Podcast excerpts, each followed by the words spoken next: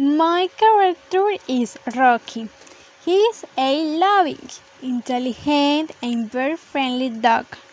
Rocky has black eyes, brown ears, and along with his nose.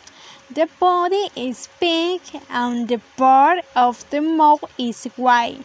Also, Rocky is respectful, friendly, tolerant, and supportive. Characterized with these qualities, signs his life to help other people.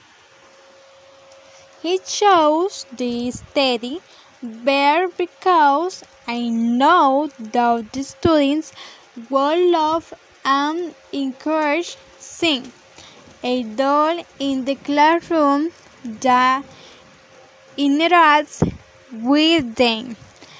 Also employing the pedagogy of doll is this way.